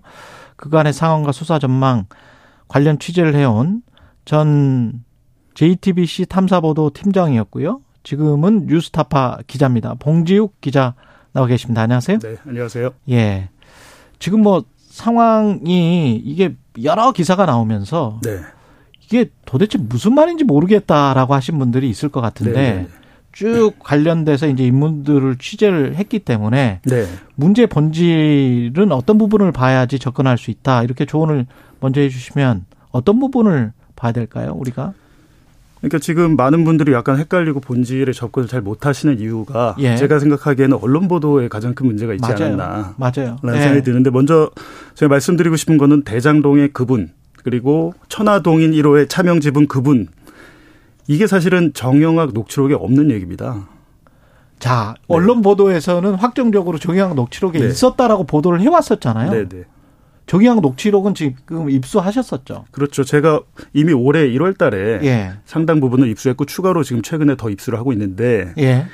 어, 김만배가 그러니까 그러니까 남욱하고 정영학에게 예. 그러니까 천화동인 1호 절반 지분 절반이 그분 것임을 너희도 알지 않느냐 음. 이렇게 얘기를 했다고 작년 10월에 동아일보 기사가 났었습니다. 그랬죠. 네. 근데 하지만 녹취록에 없는 얘기고요.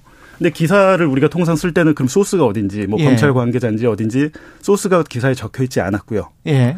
그런데 이제 사실은 언론이 이 그분이란 가공의 인물을 창작했고 지난 대선 당시에는 자 그러면 김만배 나이가 있는데 아. 어 그분은 그러면 나이가 더 많지 않겠느냐 그렇, 그러니까 그거는 곧 이재명이다 뭐 예. 뭐 이런 식의 논리로 기사들이 많이 나왔었죠. 게다가 대법관 이렇게까지 나오지 않았습니까 그때? 그것도 이제 하나의 해프닝인데요. 예. 근데 한국일보도 당시 녹취록을 일부 입수한 걸로 아는데 음. 녹취록에 그분이란 이제 단어가 나오긴 하는데 여기서의 그분은 그냥 인칭 대명사. 예. 김만배가 자 그 빌라 50억짜리 빌라를 한 채 사드리기로 했는데 네. 그분이 바로 조재현 대법관이다. 어. 딸이 가끔 와서 여기서 자, 뭐 잔다. 뭐 이런 식으로 얘기를 해요. 예. 근데 여기서 그분은 어 우리가 말하는 천화동인 1호의 차명집은 그분은 아니죠. 그러면 그분은 김만배가 만들어 놓은 가공의 인물입니까? 아니면 언론이 시작은. 언론이 만들어 놓은 가공의 그렇죠. 인물입니까? 그러니까 네. 김만배 씨한테 그분에 대해서 물어보면 네. 제대로 답을 하지 않고 나중에는 언론 인터뷰에서 그분은 나다 이렇게 이야기를 하잖아요. 그렇게 얘기했고 그렇게 말했는지도 이제 확실하지 않다. 내가 그런 말을 했는지 기억이 나지 않는다는 게 김만배 씨가 이제 변호인을 통해서 밝힌 입장입니다. 아, 헷갈리네. 근데 게다가 지금 정진상 정무조정실장이랄지 네.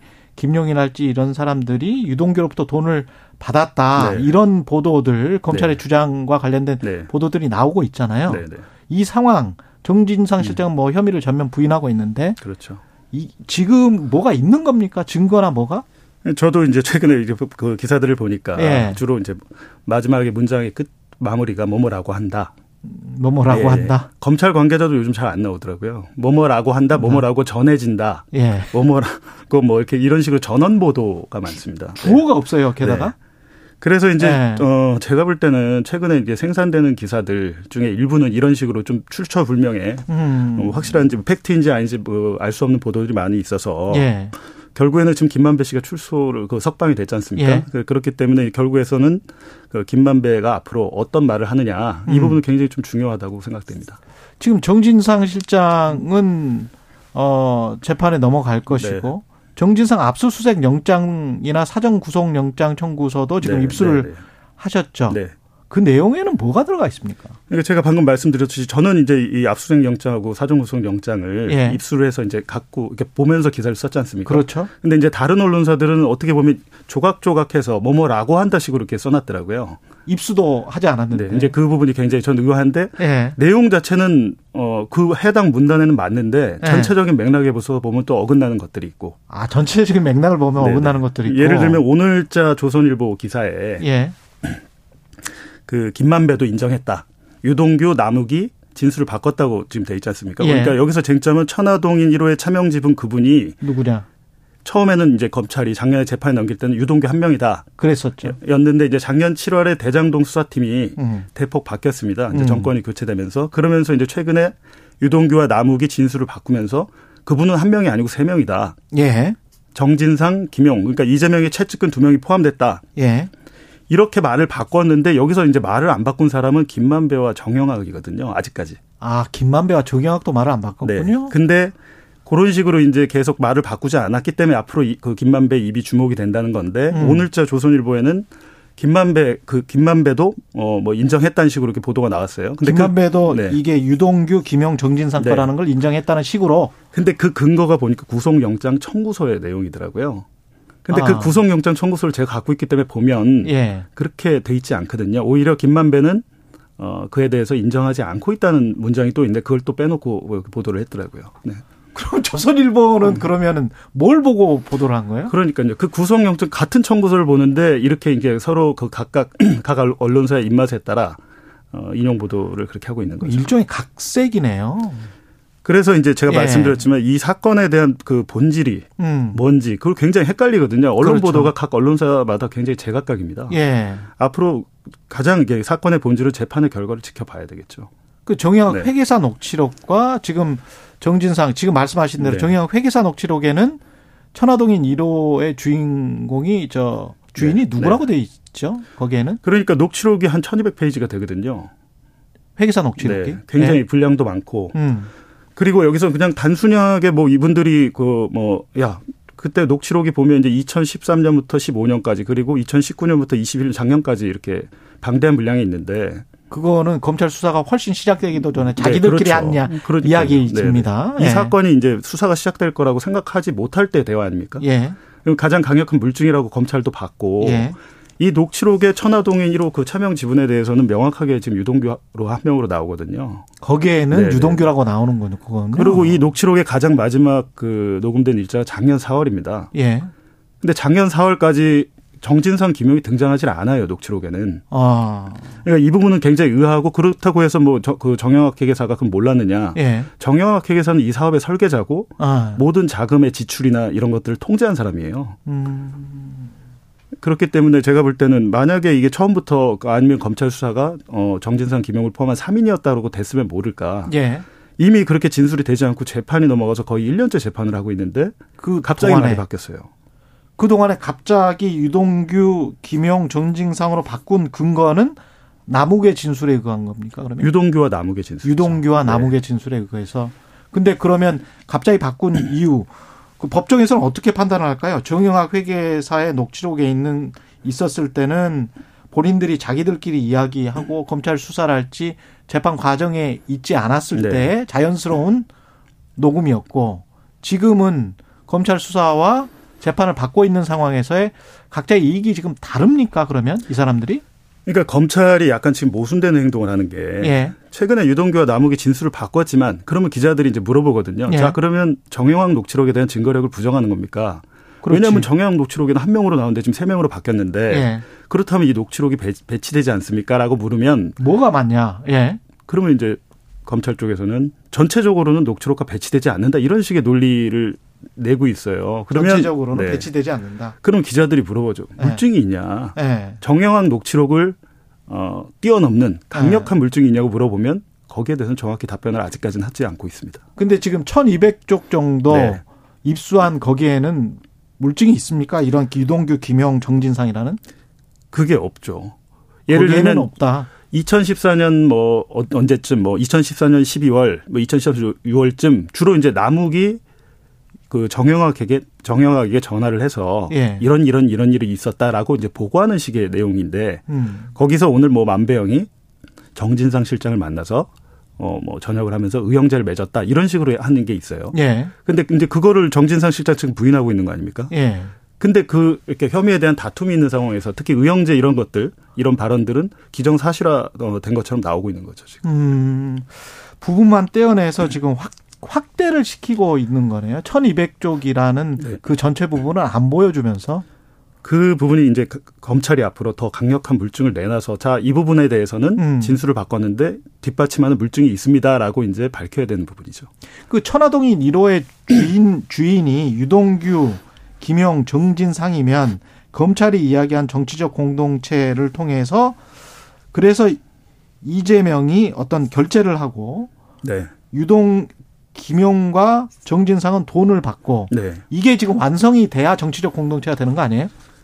정치적 공동체란 말은 뭐 이제 법조계에서는 뭐 쓰지 않는 용어라고 하더라고요. 그렇죠. 네네. 법리적으로. 그리고 최근에 그 최순실 변호인 이경재 변호사랑도 통화를 했는데 예. 굉장히 이건 좀 황당한 단어다. 뭐 이렇게까지 음. 얘기를 하더라고요. 왜냐하면 이제 최순실 박근혜 그 국정농단 재판 때도 경제적 공동체로만 해서 여러 가지 물증, 뭐 묵시적 묵인 이런 것들이 있었다고 해요. 근데 예. 마찬가지로 이제 그 부분으로 검찰이 수사를 갈 거라고 이제 이경재 변호사는 또 화천대유 고문 변호사였습니다. 음. 김만배 고문이었죠. 예.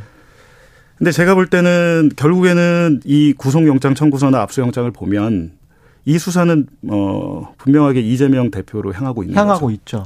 왜냐하면 이제 여기에 이 정진상에 대한 그 혐의와 그 관계되지 않는 선거 자금 어. 어, 이 적시가 돼 있어요. 예. 근데 혐의에 들어가지 않았는데 영장의 내용에 굉장히 구체적으로 있는 걸로 봐서는 결국에는 이 부분을 갖고 있고 그 공교롭게도 어제 혐의는 안 들어가 있는데 영장에는 네. 적시가 돼 있다. 그러니까 공교롭게도 어제 그 네. 이재명 대표 가족 이 대표와 가족에 대한 어, 계좌 추적을 시작했다는 보도가 나왔습니다. 아, 네. 그러니까 투트랙으로 가는 거군요. 그렇게 볼 수 있습니다. 결국에는 네. 어, 이 사업에는 특혜가 있었고 그럼 특혜를 누가 줬냐라고 봤을 때 어디까지 예. 공모했느냐 이 문제거든요.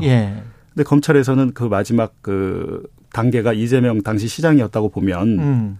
대가가 있어야 될 거 아닙니까? 그런데 그렇죠. 여기서 이제 검찰이 가장 힘을 줘서 얘기하는 게 바로 그 차명 지분 428억 원을 셋이서 나눠 갖기로 했다.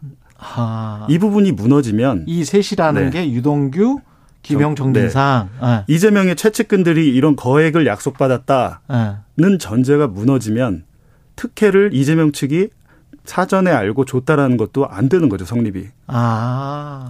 지금 보시면 정진상 실장의 그 뇌물 액수가 뭐 1억 4천만 원. 그렇죠, 그렇죠. 굉장히 이게 이 사업은 전체적인 이익이 1조 원이 넘게 난 사업이에요. 음. 대장동 사업이. 예. 근데 고작 뭐 1억 3, 뭐 3천만 원, 2천만 원 쪼개서 받았다? 음. 그것도 7년 동안? 이거는 아마 재판부가 봐서도 납득이 잘 안 되겠죠. 아. 그러니까 네. 428억이라는 그 저수지 그 돈과 네. 그리고 또 다른 뇌물 수수나 뭐 네. 뭐 이런 것들이 연결이 돼야 되는 거군요. 그렇죠. 근데 예. 가장 중요한 건 제가 볼 때는 428억에 대한 약정. 약정. 네, 부정처사 후 수뢰라는 혐의인데 음. 이게 만약에 입증이 안 되면 음. 어, 이재명, 뭐, 정진상, 김영도 마찬가지고 이재명 대표까지 수사가 이어지기가 굉장히 힘들 겁니다. 사실 우리 네. 50억 클럽이랄지 이런 것들도 네. 그 대선 전에는 관심이 많았었는데 네. 그쪽은 지금 검찰 수사가 된 게 있습니까? 제가 이번에 기사를 쓰면서 이제 댓글들을 이렇게 저도 모니터를 해보면 예. 아니 금액이 이제 너무 작지 않냐 50억 클럽에 비해서 그렇죠, 그렇죠. 뭐, 뭐 최측근이라는데 이렇게 받은 게 적냐 뭐 이런 지적하는 예. 댓글들도 있어요. 그러면서 도대체 어떻게 된 거냐 50억, 50억 클럽은. 음. 근데 50억 클럽이 6명이 적시가 돼 있고 뭐 그 금액적으로는 한 320억 된다고 녹취록에 나와요. 예. 그리고 검찰이 그렇게 기소 그 기소도 재판에 넘겼고요. 근데 전체적인 녹취록을 살펴보면 결국에는 김만배와 남욱의 싸움이에요. 그 싸움은 뭐냐? 네. 자, 이제 사업이 끝나고 돈을 우리가 벌었는데 그렇죠. 그동안 쓴 비용이 있다. 자, 정산하자. 그렇죠. 자, 나는 로비 자금으로 이렇게 썼어. 어. 예를 들면 남욱은 자기가 400억 넘게 썼다고 얘기를 하고 있고요. 남욱은 400억 네, 넘게 네, 네, 썼다? 나 이렇게 많이 썼어. 그러니까 근데 김만배는 야, 이거는 50억 클럽도 있는데 돈 줘야 되니까 돈 필요해. 그리고 직원들도 줘야 될 거 아니야. 아. 그러면 320억 플러스 직원들도 200억을 넘게 줘야 되는 상황인데 예. 이 돈을 나누자라고 하는데 남욱은 거절합니다 거기에 대해서. 음. 그러니까 제가 볼 때는 실제로 돈이 간 분도 있을 것이고 허위로 보태진 분도 있을 겁니다. 그러니까 네. 김만배가 또는 남욱이 스스로 더 먹기 위해서 그렇죠. 주장을 네. 했었던 부분이 정영학 회계사 녹취록에 있을, 네, 네. 있을 수가 있네. 그렇죠. 예. 아주 재밌습니다. 다음에 또 모셔야 될 것 같습니다. 네, 네. 예, 공판 계속 보면서 네네. 좀 예, 많이 좀 알려주시기 바랍니다. 봉지욱 뉴스타파 기자였습니다. 고맙습니다. 네.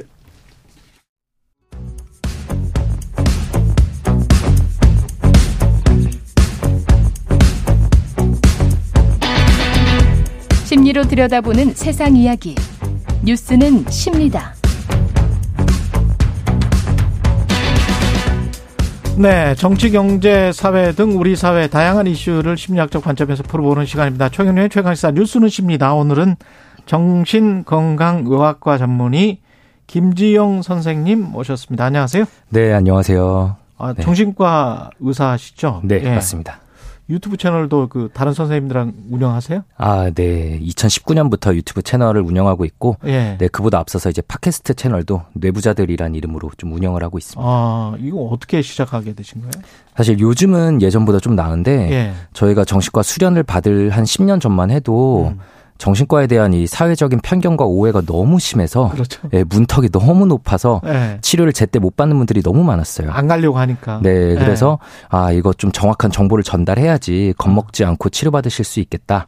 치료 적기를 놓치는 게 너무 안타깝다 싶어서 아. 방송을 시작하게 됐었습니다. 그 주변 반응은 지금 괜찮습니까? 네, 뭐 저희가 워낙 재미없는 얘기를 하는 거다 보니까 좀 니드가 있는 분들만 찾아주시는데 그래도 생각보다 많은 분들이 찾아주셔서 열심히 하고 있습니다. 근데 현대인의 정신 건강과 관련해서는 뭐 기사도 많이 나오고 사실은 네.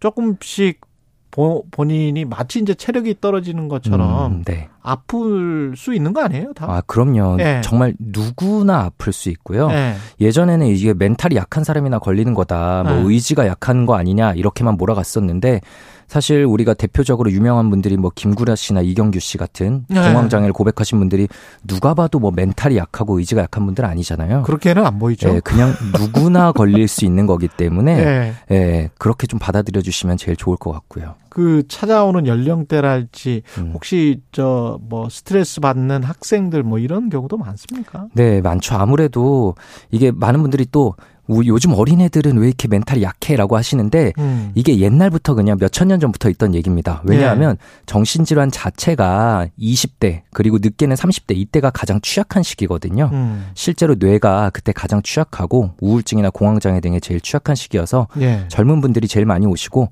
또한 사회 초년생으로서 해야 될 것도 많고 이제 처음 접하는 사회에서 스트레스 받는 게 많잖아요. 네. 그런 압박감 속에 상담하러 찾아오시는 분들도 많습니다. 근데 우리가 이제 뭐 어디 병원을 가면 어떤 특정한 통증이 있거나 뭐 네. 분명히 몸이 아프다. 네. 이런 거를 느끼고 이제 가는 거 아니에요? 네네. 근데 정신과 같은 경우는 언제 어떨 때 뭘 느낄 때 가야 되는 거예요? 네, 이거 진짜 많이 물어보시는데 예. 사실 어 이거 내가 가야 되는 건가? 라는 생각이 들면 네. 그때는 사실 가야 될 때예요. 아, 네, 그 저희가 그 생각이 들면 네, 저희가 내과 갈 때도 네. 막어 이거 좀 약간 몸이 안 좋은데 검사 한번 해봐야 되나 이러면 가는 거잖아요. 그렇죠. 그리고 가서 다행히 뭐가 안 나오면 아 다행이다 아무것도 없었구나 그냥 좀 음. 피곤한 거였구나 정도로 끝나니까 음. 최대한 조기에 병을 찾아낼 수 있어요 심각해진 다음에 가는 게 아니라 음. 사실 정신건강의학과도 그렇게 접근해야 됩니다 아. 대표적인 증상인 뭐 우울감이나 무기력 흥미가 떨어지고 집중도 떨어지고 잠도 못 자고 식욕도 떨어지고 이게 다 생긴 뒤에 오면 사실 이미 너무 늦죠 치료하기도 아. 힘들고 아, 그래서 어 이거 내가 좀 다른데 싶으면은 음. 가볍게 찾아가서 상담 한번 해보시고 괜찮다 얘기 들으면 아 다행이구나 예, 이렇게 느끼시는 게 더 좋을 것 같아요. 구체적 사례 같은 거 가령 뭐 잠깐 우울했다가 저 네. 같은 경우는 그 별로 우울하지가 않은 사람이기 때문에 잠깐 네. 잠깐 우울했다 말거든요. 네. 그럼 뭐 이렇게 뭐 한 일주일 지속이 돼야 된다든가 뭐 이런 기간이 있어요? 네, 우울증 대표적인 네. 우울증인 주요 우울 장애를 진단하려면 네. 최소 2주간 기간 동안 그러니까 2주간. 날씨 좀 흐린 날 하루 이틀 있는 거랑 2주 이상 지속되는 장마를 한번 생각해 보시면 될 것 같아요. 예. 2주 이상의 기간 동안 흥미가 다 떨어지고 몸에 에너지도 없고 머리도 잘 안 돌아간다. 예. 그게 2주 연속 지속, 지속되는 거는 아마 겪어보신 분들이 그렇게 많지 어, 않을 거예요. 없을 것 같은데. 네, 그럴 예. 때는 어, 이게 단순 우울감과는 다른 우울증이 온 걸 수도 있겠구나 음. 생각해 보시면 좋을 것 같습니다. 계절의 영향 같은 거 있습니까 혹시? 네, 계절성 우울증이 있어요 실제로. 예. 그래서 사람들의 뇌, 이 지구상에 살아가는 생명체들의 뇌에는 다 생체 시계란 게 들어 있어서 예. 이게 햇볕과 밀접한 연관이 있거든요. 그래서 환절기 때 그리고 또 해가 이렇게 짧아지는 겨울 시기가 오면은 음. 많은 분들이 이유 없이 무기력함과 우울감을 느낍니다. 예, 그 음. 경우에는 계절성 우울증에 해당이 될 수 있겠고요. 회사에서 굉장히 큰 프리젠테이션을 준비하고 있는 뭐 임원분이다, 네. 직장인이다. 네네. 이런 경우 또는 뭐 시험을 큰 시험을 앞두고 있는 뭐 학생, 네. 직장인 이런 경우도 있습니까? 아, 예, 꽤 보시죠. 네. 예.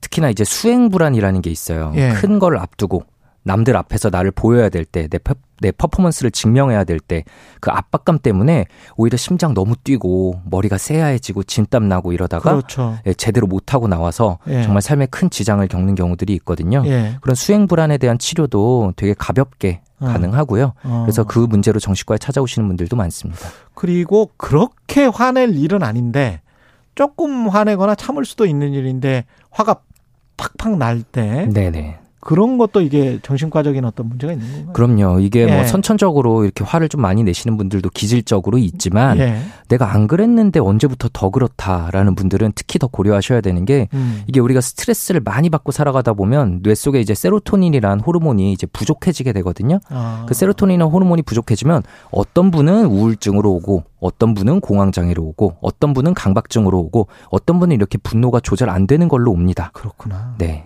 나이는 연관이 있나요? 그러니까 중년 들면서 네. 신체적으로 뭐뭐 뭐 여성 같은 경우는 폐경기를 할지 네. 남성도 갱년기를 겪으니까요. 네네. 그런 경우는 어떻습니까? 일단은 여성분들은 갱년기 전후로 본인의 의지와 상관없이 감정 기복이 생깁니다. 물론 안 생기는 분들도 계시지만 음. 상당수 분들에서는 어쩔 수 없이 호르몬의 영향 때문에 예. 그런 감정 변화, 성격 변화가 생기고요. 어. 그게 좀 심해져서 주변과 마찰이 생기면은 치료를 꼭 선택하셔야 되고 특히 여성분들이 많이 생겨요. 네, 여성분들이 호르몬의 여성 호르몬의 영향을 더 많이 받기 때문에 이건 음. 어쩔 수 없고요. 여성 호르몬은 좀 극적으로 떨어지거든요. 아. 남성 호르몬은 천천히 떨어져서 그 영향이 더 적기는 하지만 어. 그래도 좀 다름을 느끼시는 경우들이 있고 음. 특히나 이게 중년 남성분들, 특히 사회생활 하시는 여성분들도 사회에서 약간씩 이제 내가 밀려남을 느끼는 경우들이 많아요. 그렇겠죠. 예. 네. 그리고 미래에 대한 불안감도 느끼고 음. 그럴 때 아, 내가 여태까지 살아온 거 이거 유지할 수 있을까? 여태까지 열심히 노력해온 게 의미가 있나? 라는 삶의 의미를 새롭게 찾지 못해서 음. 좀 우울해 하시는 경우들이 많습니다. 삶의 일종의 방황기가 오는 거죠. 우울하다가 외로, 외로움으로 갈 거 아니에요? 네. 그 아까 말씀하신 것처럼 뭐 한 2주 정도 뭐 슬프고 무기력하고 뭐 이런 네. 증상 어떻게 나오는 겁니까? 외로움 같은 증상은? 그러니까 그 지금 말씀하신 이 중년 예. 특히 예. 되시면 외로움을 많이 느끼시는데 예. 우리 사회는 다들 아시겠지만 너무 열심히 살아요. 맞아. 예, 내가 어릴 때부터 음. 학생으로서의 역할로, 그 다음엔 직장인으로서의 역할로, 가장으로서의 역할로, 회사에서도 뭐 내가 맡은 역할로 음. 다들 엄청나게 열심히 살아야 될 것만 강요받으면서 살아오는데 그렇죠. 그렇게 그 역할들만 챙기다 보면 사실 어. 진짜 나는 없거든요. 그렇죠. 진짜 나는 항상 뒷전으로만 가 있고 희생만 하는데 예. 이게 딱 중년의 시기쯤 되면 이제 아, 마음속에 약간 혼란이 옵니다. 이렇게 음. 계속 가는 게 맞나? 그럼 이제 내 삶은 어디에 있지? 끝나가는데? 맞아. 라는 그런 감각이 느끼는데 이거를 네. 얘기 나눌 사람도 없고 이거 꺼내면 또 안 될 것 같아요. 네. 그래서 진짜 공허함과 외로움을 좀 심하게 느끼시거든요. 음. 내 삶을 이제 어떻게 해야 될지, 진짜 내 삶은 뭔지, 이런 거에 대해서 좀 고민이 많이 되시고 외로움을 느끼신다면 전문가와 상담해 보시는 게 단연코 필요합니다. 그 뭐 친구들 비슷한 또래 친구들하고 이야기를 해도 좀 이게 풀립니까 속이? 아 그럼요 어느 네. 정도는 풀리는데 이게 또 우리나라에서는 아무래도 특히나 특히나 중년 남성분들이 네. 정신과에 제일 안 오시는데 네. 왜냐하면 이런 얘기를 꺼내는 게 굉장히 약한 거다 나약한 아. 거다라는 시각이 많아요. 나는 강한 남자였는데 네. 네. 너왜 나약하게 야, 남자는 태어나서 세 번만 울어야 된다 이런 말들 있잖아요. 그렇죠. 네, 정신과에서로서 굉장히 싫어하는 말인데 이렇게 감정을 못 느끼고 계속 눌러 담게만 만든단 말이죠. 그럼 맞아요. 네, 그런 것들이 이제 폭음이나 네. 아니면 다른 문제 뭐 과다한 흡연이나 맞아요. 아니면 도박이나 이런 문제로 빠지게 만드는데 네. 그냥 친구들과 사실 좀 허심탄회하게 이런 얘기를 맥주 한잔 하면서 나눌 수 있다면 네. 그게 제일 좋겠죠. 실용적인 조언 또 좀 해주세요. 친구들과 맥주 한 잔 마시면서 그런 자리를 네. 만들어라. 그리고 그리고 아무래도 감정을 우리나라는 이렇게 어감만하게 많이 만들기 때문에 음. 계속 억압하다 보면 스스로 감정을 아예 못 느낍니다. 내가 아. 무슨 감정을 느끼고 있는 건지 어떤 상태인지 잘 몰라요. 예. 예. 그래서 좀 어떠세요 물어봐도 스스로의 감정 표현을 굉장히 힘들어 하시거든요. 얼굴 표정 변화가 참 우리나라가 없잖아요. 아, 그럼요. 예. 이게 드러나면은 또 약한 거다, 사람들 뒷말 나올 거다 생각하시는 경우들 되게 그렇죠. 많거든요. 예. 그래서 평소에 스스로 감정을 좀 인식할 수 있게 사실 적으면 좋습니다. 적으면 네, 좋다. 감정 일기, 내 마음이 좀 어떤지 이런 아. 거에 대해서 아. 누군가한테 말하는 게 말하면 제일 좋겠지만 말하는 대상이 없고 힘들다면 스스로 좀 적기라도 하면서 내 음. 마음이 어떤지 그리고 그 힘든 감정들을 좀 분출해 주면은 훨씬 더 평소에 건강하게 마음을 챙길 수 있을 거라고 생각합니다. 스스로 좀 달래는 게 되네요. 네. 근데 선생님 같은 경우에 이렇게 상담하고 이러다 보면 스스로의 마음도 좀 괴로우실 것 같은데 네. 어떻게 돌보십니까? 네, 많이들 물어보시는 게 네. 힘든 얘기만 듣다 보면 힘들지 않냐 음. 이런 얘기를 제일 많이 하시는데 이게 직업적인 보람이 참 크다고 느낄 때가 그래도 힘들어 하시는 분들 대부분이 좋아지시니까 그게 가장 큰 뿌듯함인 것 같고요. 예. 그리고 진료실을 나오는 순간은 더 이상 정신과 의사로 살지 않으려고 제일 노력합니다. 그래서 아, 예, 뭐 네, 하세요 그러면? 일부러 환자분들 생각이 나도 일부러 끊고 아 이거는 이미 내 손 떠났으니까 아. 이건 어쩔 수 없는 거고 그냥 집에서 뭐 예를 들어 저희 아이들과 놀거나 어. 아니면 제 개인 시간 개인 운동을 하거나 네. 뭐 친구들과 게임하거나 음. 이런 저만의 시간을 보내는데 좀 주력하는 편이죠. 자기만의 시간 그리고 가족과의 시간, 친구와의 시간 이게 굉장히 중요하네요. 네. 네. 알겠습니다. 예. 정신 건강, 예. 마음을 다스리는 법 잘 들으셨고 혹시 그래도 계속 안, 안 좋다 그러면 어쩔 수 없이 찾아가는 수밖에 없다. 네, 요즘은 네. 보시면 아시겠지만 대로에 길가에 정신건강의학과 정말 많습니다. 네. 오신 분들이 다 이렇게 얘기하세요. 아, 이상한 사람들 오는 곳인 줄 알았는데 아, 오니까 다 똑같다. 아, 너무 놀랐다 얘기하시거든요. 예. 예, 그냥 아무나 오셔도 됩니다. 지금까지 정신건강의학과 전문의 김주영 선생님이었습니다. 고맙습니다. 네, 감사합니다. 네, 11월 25일 금요일 최경련의 최강시사였고요. 다음 주 월요일 아침 7시 20분에 뵙겠습니다. 고맙습니다.